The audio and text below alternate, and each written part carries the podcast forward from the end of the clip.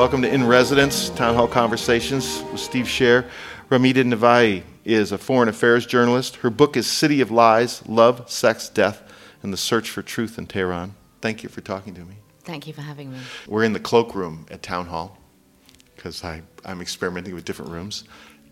I think folks can maybe hear that uh, Joshua Roman is practicing for a concert tonight, and I think you can hear the classical music coming over the mics. Could people hear this in Tehran, this kind of music in Tehran? Yes. You know what's just happened in Tehran? Um, they are in the midst, I believe, of allowing opera, which is a first. What, did something change? Yes. So women's voices, solo voices, um, has usually a band. So I have seen women singing, but they're part of a choir. But a woman solo singing solo on her own has never been acceptable in the Islamic regime. So this is a big thing to allow opera. So I guess this tells you that culturally, Rouhani has been making some headway, small uh, changes. Western opera, Iranian opera, what kind of opera? Western. Really? Yeah. How interesting. Yes. Well, yes, I, the, the, there was. I was reading a great article about it, and it was about um, the censors coming in to watch, what to listen, listen to the opera because they'd been banning it without having listened to it, and I don't think they understood it, and they listened to it and they were really quite moved. All right. So, what does that tell you about this this the city of lies, the nation that you're that you're writing about? It tells me that it's such a mixed up, complicated, contradictory place that just when you think you understand it, you don't. yes, and it tells me that the senses are, are opening up to stuff, and they are opening up. I think culturally, there seems to be some movement. Who knows it will, if it will go get anywhere, go anywhere. Hmm. So, let's see, Tehran was, what did I read? Three million people in 1970, 12 million people today. It's a city that's got rich people, it's got poor people, It's yeah. got traffic, it's got some parks. City of Lies, what, what makes it any different from any modern American, modern European city in terms of the duality, the duplicities? You're right. On one hand, it's really urbane and sophisticated what makes it different is the laws and the regulations and society's laws that govern ordinary Iranians. And it's not that Iranians are congenital liars. I think it's a very human reaction they've had, and I think anybody, any peoples of the world would react in the same way and would lie in the same way. So it's just lying in order to live the life that you want to live. It's so just lying to, to get past the system. We might have seen similar actions in a repressive regime in the behind the Iron Curtain during the fascist era in Nazi Germany. People figure out ways to put up a front and then live differently behind that front. Exactly. And for me, what's really interesting about countries like Iran is that everything is really intensified. So, friendships, love, how you live, sex, how you break the law, there's so much more at stake. So, everything is just, yeah, much more intense and has so much more meaning. Did you quote a woman, or you talked about a woman, actually, one of the characters in your book, a woman who left in the end because she was just fed up with what her yoga studio was shut down? Yeah. What happened at one point? And she moved to London, right? Yes. And what did she find there? So many of her friends had fled at the time of the revolution. She hadn't. Um, and she lived in half regret. Why didn't I leave? She thought. All these friends of mine in LA and New York and London and Paris are having this amazing liberal life with all kind of the, you know Western fantasies of freedom and self-expression. And there she is in her fitness studio having a dance class and it's it's closed down. It's raided by the morality police and they're told that their moves are very lascivious. It's a belly dancing class. And it's that what they're doing is immoral and it's promoting lesbianism. And of course it's she's outraged. And then this you know she's unlucky and that can happen in Tehran. You can live your great life and party and be lucky and nothing happened to you or you, your parties can get busted and your dance class can get busted and that's what happened to her so she decides that's it I've had it with this country I'm going back and you know what the pull was too great she went back and she didn't have the, the home comforts in London. She missed that intensity. She missed the intensity. She did. And she missed the good life that she had. She missed the craziness. And it, she realized it's just in her blood. And she, she returned. Hmm. Where were you born? In Tehran. And how old were you when you left?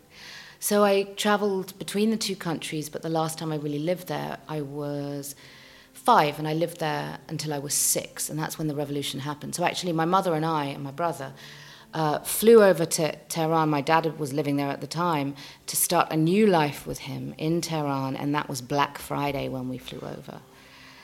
Not the best day to be flying back to a country no. to start your, your life. That was the day that protesters got shot, and really the rumblings of revolution began.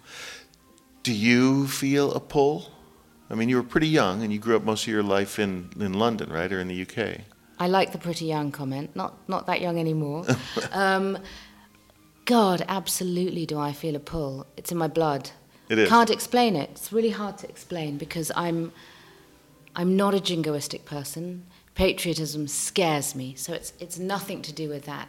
It's something much more intrinsic, that it just feels like it's it's in my blood.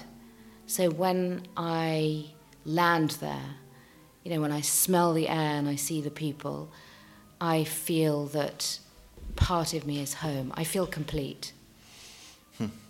That, it's hard to explain. No. It's such a gut feeling. And it's, it, and it, it's also on a really visual level, you know. So I remember the first time that I returned to Iran after over 20, 20 odd years, was it 25 years? I can't remember. And I was blown away by how everybody looked like me and my brother and my mum and my dad and my uncles and my aunties. And it was like being at a great big family gathering. It was That's like, great. yeah, it was a very strange sensation. Could you see yourself living there? I mean, in in the present situation, I mean, could you see yourself being one of the people that would have to adopt a facade in order to function, but have the intensity of, of life underground? I did live there, yes. Well, that's I lived right. You were a Tehran life. correspondent for two years. That's yeah, right. three years. Three years. So I lived that life for three years, and I've been traveling back and forth for the last 11 years. I could see myself living there again easily. Yeah, easily. you feel your roots, huh? I, I really do, yes. And you know, look, it's there, there, there, there is an underbelly, there is an underground, there is a dark side, as with every city in the world. It's also a great city to live in if you have a little bit of money you know, I mean, listen, I'm a journalist, you know, we don't earn a fortune. but you can live a comfortable life on an ordinary wage in Tehran. It's just you have to make the choice. Yes, on a Western wage, by the way. I say that, and I'm reminded of all the conversations I have when I'm there with people who are struggling. Sanctions have really crippled the country. So I'm in a very lucky position. Um, you know, a, a lot of God, most Iranians, not a lot, most Iranians that I spoke to last year, I spent five months there last year, have two or more jobs. Oh. Yeah. And those are the ones that are working at all, right? Yes, yeah. exactly. Ramita Navai's book is City of Lies Love, Sex, Death, and the Search for Truth in Tehran. Uh, well, I'm going to get to love, sex. Let's, let me talk about death, though, for a minute these, the reason it's so intense is because these are, these are real choices. People could face real hardships, prison or execution for some of the things they're doing. Yes. What, why do they do it? They have to. They're, these are the lives they're living. How would they otherwise not be able to live these lives? Well, first of all, I mean, I guess it sounds maybe more dramatic than it is. Because when you live there, you get used to breaking the rules and you get used to working the system. Yeah. So you you know you, you come to know how to work the system and how to tread that fine line between staying on the right side of the law and getting in trouble, getting caught basically. Is getting there an, caught. You have an example of that? People you know, people you talk to. Yeah. So you can get in a lot of trouble for being caught drinking, drugs, sex, parties. But everybody I know, okay, that's an exaggeration, nearly everybody I know um, will have parties, will drink alcohol, will have sex before marriage without fear of being caught. And some of them have been caught, and they know what to do when they are caught. So, for example, you know that you sometimes, in some situations, can pay your way out of it, for example. So, executions are quite rare when it comes to cr- crimes of immorality. Most people who are executed um, are executed for drug smuggling or politics.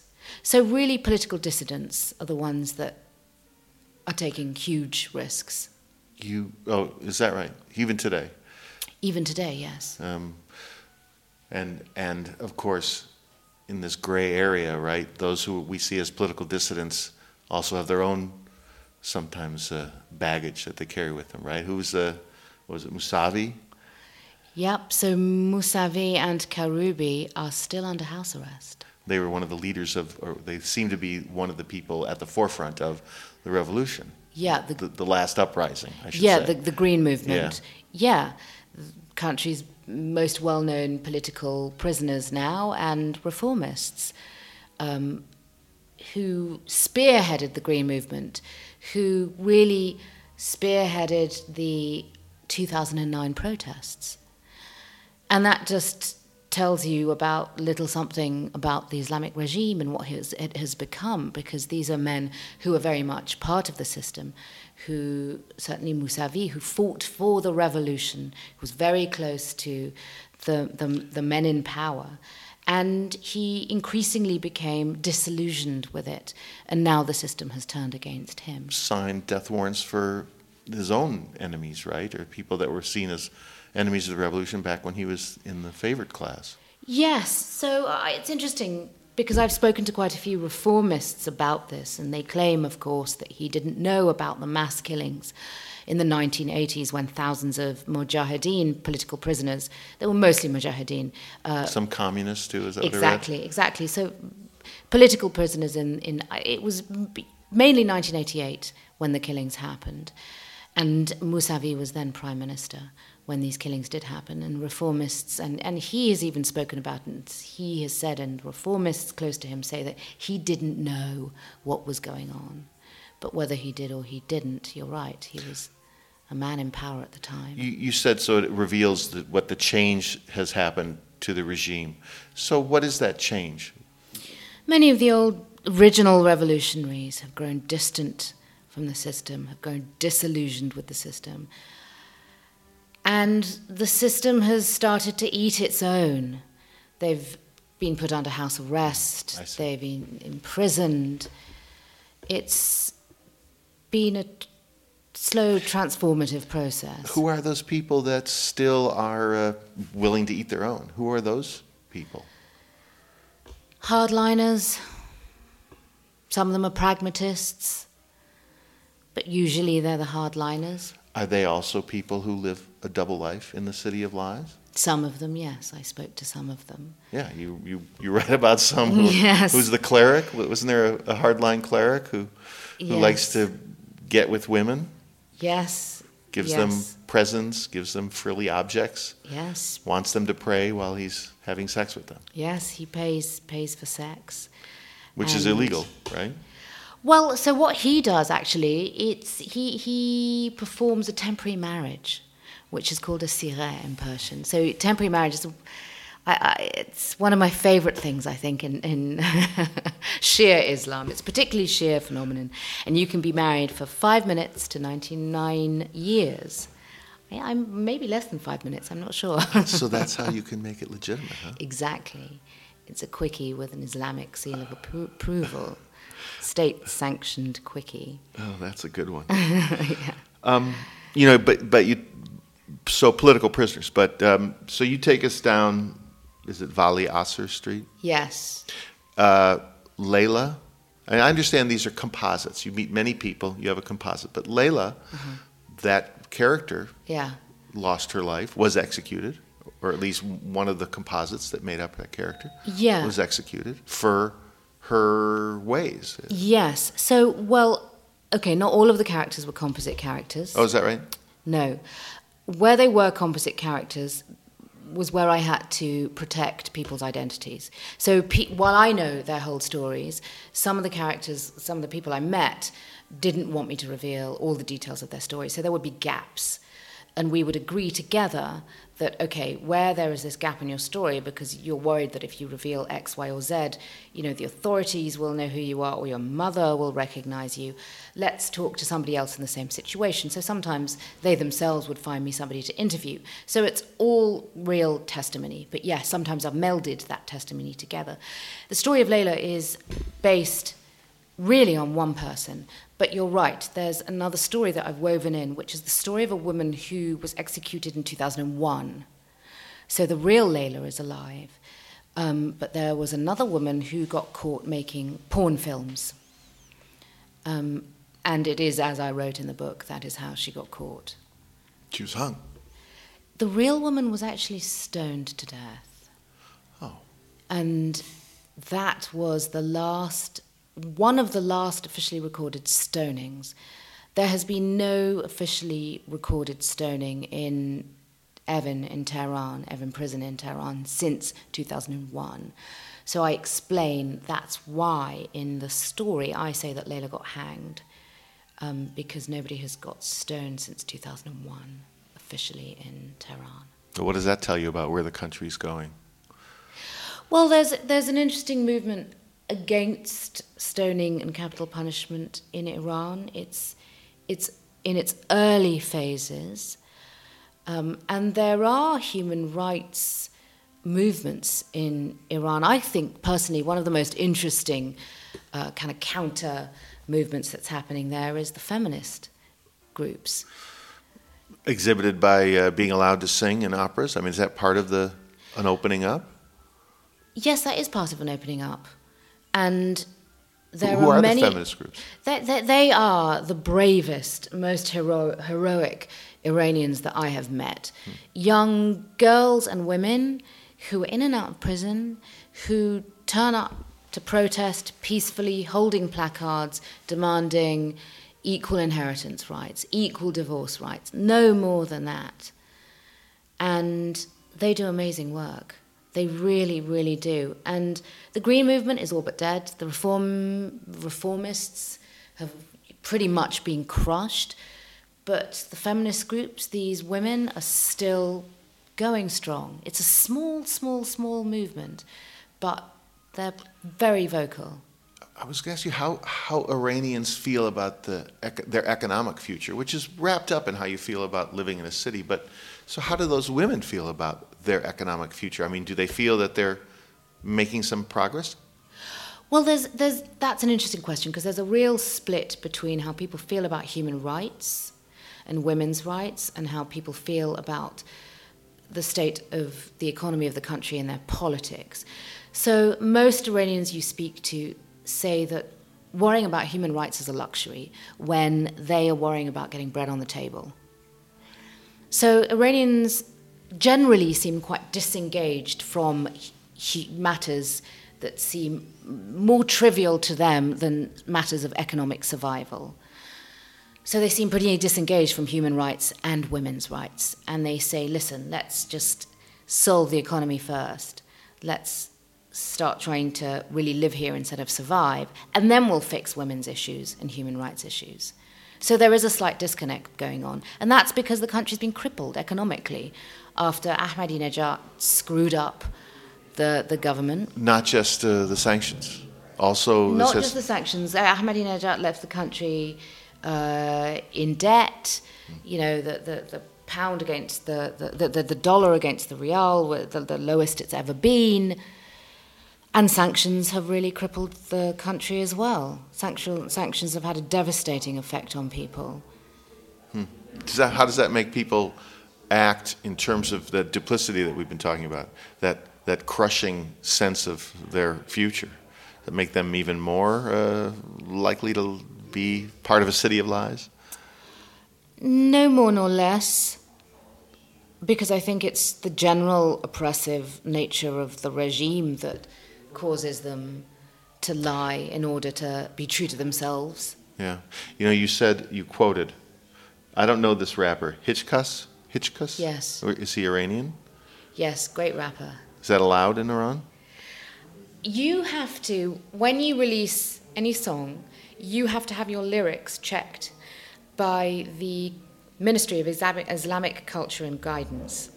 And they censor your your lyrics, and he has he's released songs that have not been censored. Hmm. So a city that tempts you till it saps your soul. First of all, that passed the the uh, the censors, huh? I guess they would see I, I have a feeling he didn't pass that song through, through the censors. And I believe he's no longer living in Iran. Uh. And I imagine that's why. So he, there, there, there's, there's some great rap in Iran. And it's a little bit like, you know, the social rap that started in America was like in the, is it the 1980s with kind yeah. of Grandmaster Flash and the mm-hmm. Furious Five and, and the message. And... Exactly. That is really happening in Iran at the moment. Social commentary so, really, rap that's quite ironic and sarcastic and damning of what's happening socially. So, Hichkas, he talks about. He talks about the drugs and he's talked about prostitutes and how this really is a city that's steeped in inequality and problems. Huh. Yeah, and yet he's, well, as you said, he left. he may have left. What does that mean to you? A city that tempts you till it saps your soul? God, it means that there's everything in Tehran and there's so much to lose. Yeah. And so many people have lost so much. And you just, just drugs, for example. So we have one of the highest rates of drug addiction in the world. I think official figures are between one and three million. I think there was an official pretty recently who said there were three million drug addicts in, in, in the country. Interestingly enough, crystal meth has just overtaken heroin to become the second most popular drug after opium. Yeah. Made in the country? Increasingly. More and more of it is being made in the country. So a few years ago, the UN released numbers of crystal meth kitchens um, that were busted by the state, and those numbers have tripled in the last few years. More and more crystal meth kitchens are springing up in Tehran. And you know, let's not forget, Iran is right next door to Afghanistan. So there's been that flow of heroin and opium into the country for, for, for, decades now. What does the regime say when they confront drugs and meth labs and they, they know that there are people who are gay they know that there are people who are engaged in sex before marriage? What is the regime's after all these years what's well, their comment? well here's here's another contradictory side of the islamic regime. So when it comes to drugs you know the regime has had some pretty liberal drug rehab. Uh, pretty liberal approaches to drug rehabilitation. So, oh, is that right? Yeah. So recently they they've opened up a crystal meth rehabilitation center in downtown, in South Tehran, I've been to methadone clinics where they've had needle exchanges, where they've given out prosti- where they've given out uh, condoms to prostitutes, and there are public awareness campaigns about drugs. So they they can be pretty open in discussing drugs. In, hmm. an, in, in a non punitive way. It's, it's, it can be quite surprising. Hmm. Sex is their big bugaboo. Yes. Yes, uh, God, yeah, the Islamic Republic can seem pretty much obsessed with sex. there were lots of fatwas about it. People forever discussing how you should have it, who you can have it with. But what I've noticed is, is yeah, some kind of sexual awakening happening among the young. And when I say young, I mean late teens, early 20s, that generation something's changing. What is what is it? That they are pushing boundaries, that they are having sex outside marriage, um, and it's becoming a little bit more acceptable. It's still pretty unacceptable in most walks of life in Iran to have sex before marriage, but it's very, very slowly changing. And then they have to have particular kinds of sex in order for them to justify it to themselves well, or their parents. Well, this is interesting. So, I did speak to girls from religious households where they can't even be seen talking to a boy that they're not related to. It's just seen as really wrong, it's seen as really bad. And of course, young people will be young people the world over. And there are ways that they can get around this. So they told me about the types of sex that they have. And one of the types is, is it's called, if you translate it literally, is thigh sex. So you can imagine what that is. I won't describe. but also, uh, Iranians joke the whole time that Iran must be the anal sex capital of the world. So many girls I met had had anal sex, so they kept the hymens intact, so they were still virgins when they married. And even if you end up having sex before marriage, there are ways you can fix that as well. If you are from, you know, the type of type of family that you, you know you're going to bring shame on your family if you're caught on your wedding night not being a virgin, there are doctors who sew up hymens. And there are virginity kits actually that you can. I've just found about out about this last year that you can buy made in China virginity kits at the bazaar, and they're these kits and they're little capsules that you insert, and the capsules have got a red liquid in them. Ingenious. I mean, the, the, the ingenious hypocrisy that we, enc- yeah, we encounter. I mean, you know, on, on one hand, hypocrisy, I guess. Maybe I like to see it as resilience, survival, survival, adaptability. Well, I, I guess by the I guess the ingenious hypocrisy is the hypocrisy part is the regime, which knows these things are going on, but cannot accept it. Yeah. yeah. And I, may, I, I, I imagine in time it will have to accept it. Why? Why do you? I mean, because that's the way of the world that eventually regimes. I think liberalize. So. I, I think. I think reform will come slowly because it has to because there's such a large population, uh, youthful population, large population of young people. I think it will happen eventually, very slowly. It will be a slow process and what I think is interesting, and this is what I've noticed in the last 11 years of, of working, living, reporting there, is that that's what most Iranians told me they want. They don't want outside intervention. They don't want revolution. They don't want big change. They're really scared of that. They already tried. Look what happened in 2009. The protests got, got crushed, brutally crushed. And now they look around them and they see Syria, Afghanistan, Iraq, and they're scared of a bloodbath. They don't want that. They really don't want that. They're resigned to the fact that change has got to come from within and it's got to come slowly. Can I ask you about your um, reporting? Yes. I was looking at your documentary work for uh, Unreported World. Yes. Um, I'm going to just list a few of these off. Malaysian slaves, you reported on Malaysian slaves, uh, in uh, workers' rights being violated in Chongqing, I think that's how you say that city's name. Chongqing. Chongqing. Mm. Uh, Bangladesh, uh, drownings, organ sales in South Africa, child brides in Nigeria, honor killings in Turkey. Uh, El Salvador youth gangs, you were reporting on that before we saw the ramifications of those youth gangs with all the kids that are coming over the borders now. And you also uh, reported on middle class homeless in the U.S. right after the uh, after the fall. What takes you to the dangerous and the bleak places? God, always in the dangerous and bleak places, you you meet them the bravest of people. You hear the most positive of stories. You see real light in these places, always.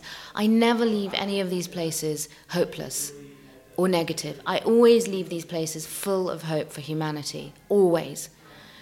And always with a sense that, okay, maybe nothing will change, but I have given somebody a voice. You know, somebody that has to live in this situation day in, day out, in fear. And finally, they've been given a chance to speak, to tell somebody their story. And it's really interesting. You know, when I first started journalism, my career, talking to people about horrific things that had happened to them, I thought, how are people going to talk to me? You know, how can they possibly tell me about a gang rape or the fact that they think they might be killed any day now by their neighbors or by gangs or by the government? And I realized pretty, pretty quickly that for some people who feel so powerless, that's all they've got. All they've got is their testimony and their stories. And if you never get a chance to tell that to anybody, when somebody turns up and says, I want to listen, and not, you know, not I'm Ramita, I'm from Unreported World, you know, it's a real human thing for me. Above all, I'm a journalist. I never sit there representing an organization. And I never want to be the person that sits there representing an organization. It's a real human thing. You know, tell me your story, let's see what we can do with this do you think journalism is better because there's so many independent thinking people working in it these days, as opposed to being only represented by the large institutions? Yes. I, I do, do. Too. I do too. Yeah. And I, I think it, I think freelancers as well, you know, getting out there, not not having to deal with a big corporation with their and let's face it, you know, you know you, the media organization, whatever media organization you work for, you know the pressures that they're under. You know what's acceptable to them. You know their politics. And it, it does so often boil down to politics. And I think there are amazing young journalists coming up now who are unencumbered of that, who, you know, are free operators and are just simply gathering testimony. Yeah. Yeah, of course they put themselves in danger even more Yeah. so, right? As we've seen in Yes. Syria Yeah. and Iraq. With no protection and with no support and no help. You covered Syria. You got an Emmy for your frontline work. What, uh, where are we now in the world of Assad and the Syrian uprising and ISIL? I think what's happened in Syria, I mean, it goes without saying. It's obviously an absolute tragedy, and I'll tell you why I think it's a tragedy, not because of the obvious, which it is, but because, you know, when I covered it, it was really early on in the uprising, um, 2011. Yeah. So I think it began in, was it February? And I was there September, October. And it's been a self fulfilling prophecy for Assad. Assad at the time said, These are terrorists. They were not terrorists. I can tell you that now. They were ordinary Syrians, like me and you, you know. And the men that I met were the men that formed the Free Syrian Army. These were the men that did take up arms, that became the rebels. And they were not, they were ordinary guys. One of them was a law student, one of them had an internet cafe, you know, one of them had a shoe factory. Most of them are now dead. Hmm. They'd never handled weapons before. And the world didn't know what to do. I don't have the answer. I don't know what the world should have done. But now, look what happened. It's too late. They left it too late. Yeah, you can see why the Iranians, the citizens of Iran, are looking around thinking, we don't want another, more chaos. Yeah. Um, what's your next assignment? I cannot wait to get back to the field. I'm itching to get to get back to reporting. It's it's the thing that I love most in the world, I think. And I'm I'm cooking up some some good stories. Yeah, I want to get some stories out. Can I ask you a question about home? You kind of answered this, and I could just pluck it, but um, from the from the tape. But let me just ask you this: uh, most broadly, answer any way you want. Where are you home? I only feel complete if I'm in London and Tehran. I'm a Londoner at heart. I'm a Londoner through and through. What does that mean? God, that means. What does that mean, being a Londoner? Londoner is, London is full of people like me. From all over the world. Exactly. That's why I, if you are an exile, are a refugee, are foreign, are a visitor, London embraces you. It's yours. It belongs to you. It's our city. And that's what makes London so bloody fabulous. but there's that part of me that is in Iran and will always be in Iran, and I will only ever feel complete if I can have that, just that little bit, just that little tiny little corner of Tehran. I don't have to live there, but as long as I can visit every now and again, then I feel complete. What are you visiting? I mean, is it a tree in a yard? Is it the smell? You said it was visual. What is it? God, it's the land, the smell, the people, the food, the humor, the bitching, the moaning,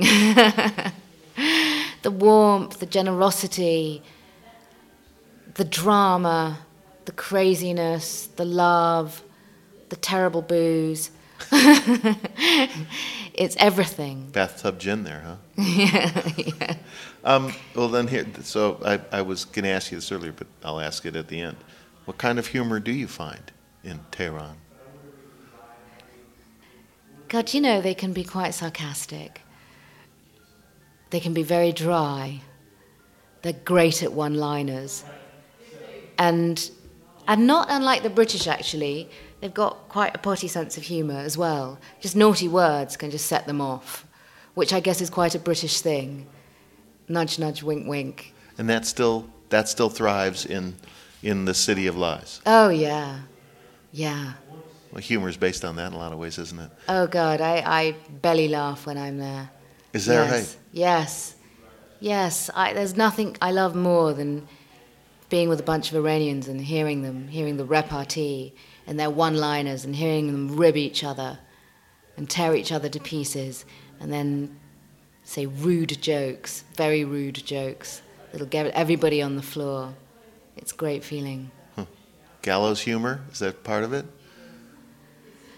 Gallows humor, not so much actually. Maybe that's too close to the bone. Maybe that will come. But yeah. now it's about making fun of the absurdity of the situation. Yeah. Yeah. And being able to. Yes, and lots of jokes about sex, of yeah. course. Yeah, well, if you're forbidden, that's where you're going. Yeah. yeah. Ramita Navai is a foreign affairs journalist. Her book is City of Lies Love, Sex, Death, and the Search for Truth in Tehran. I appreciate you talking to me. Thank you so much for having me.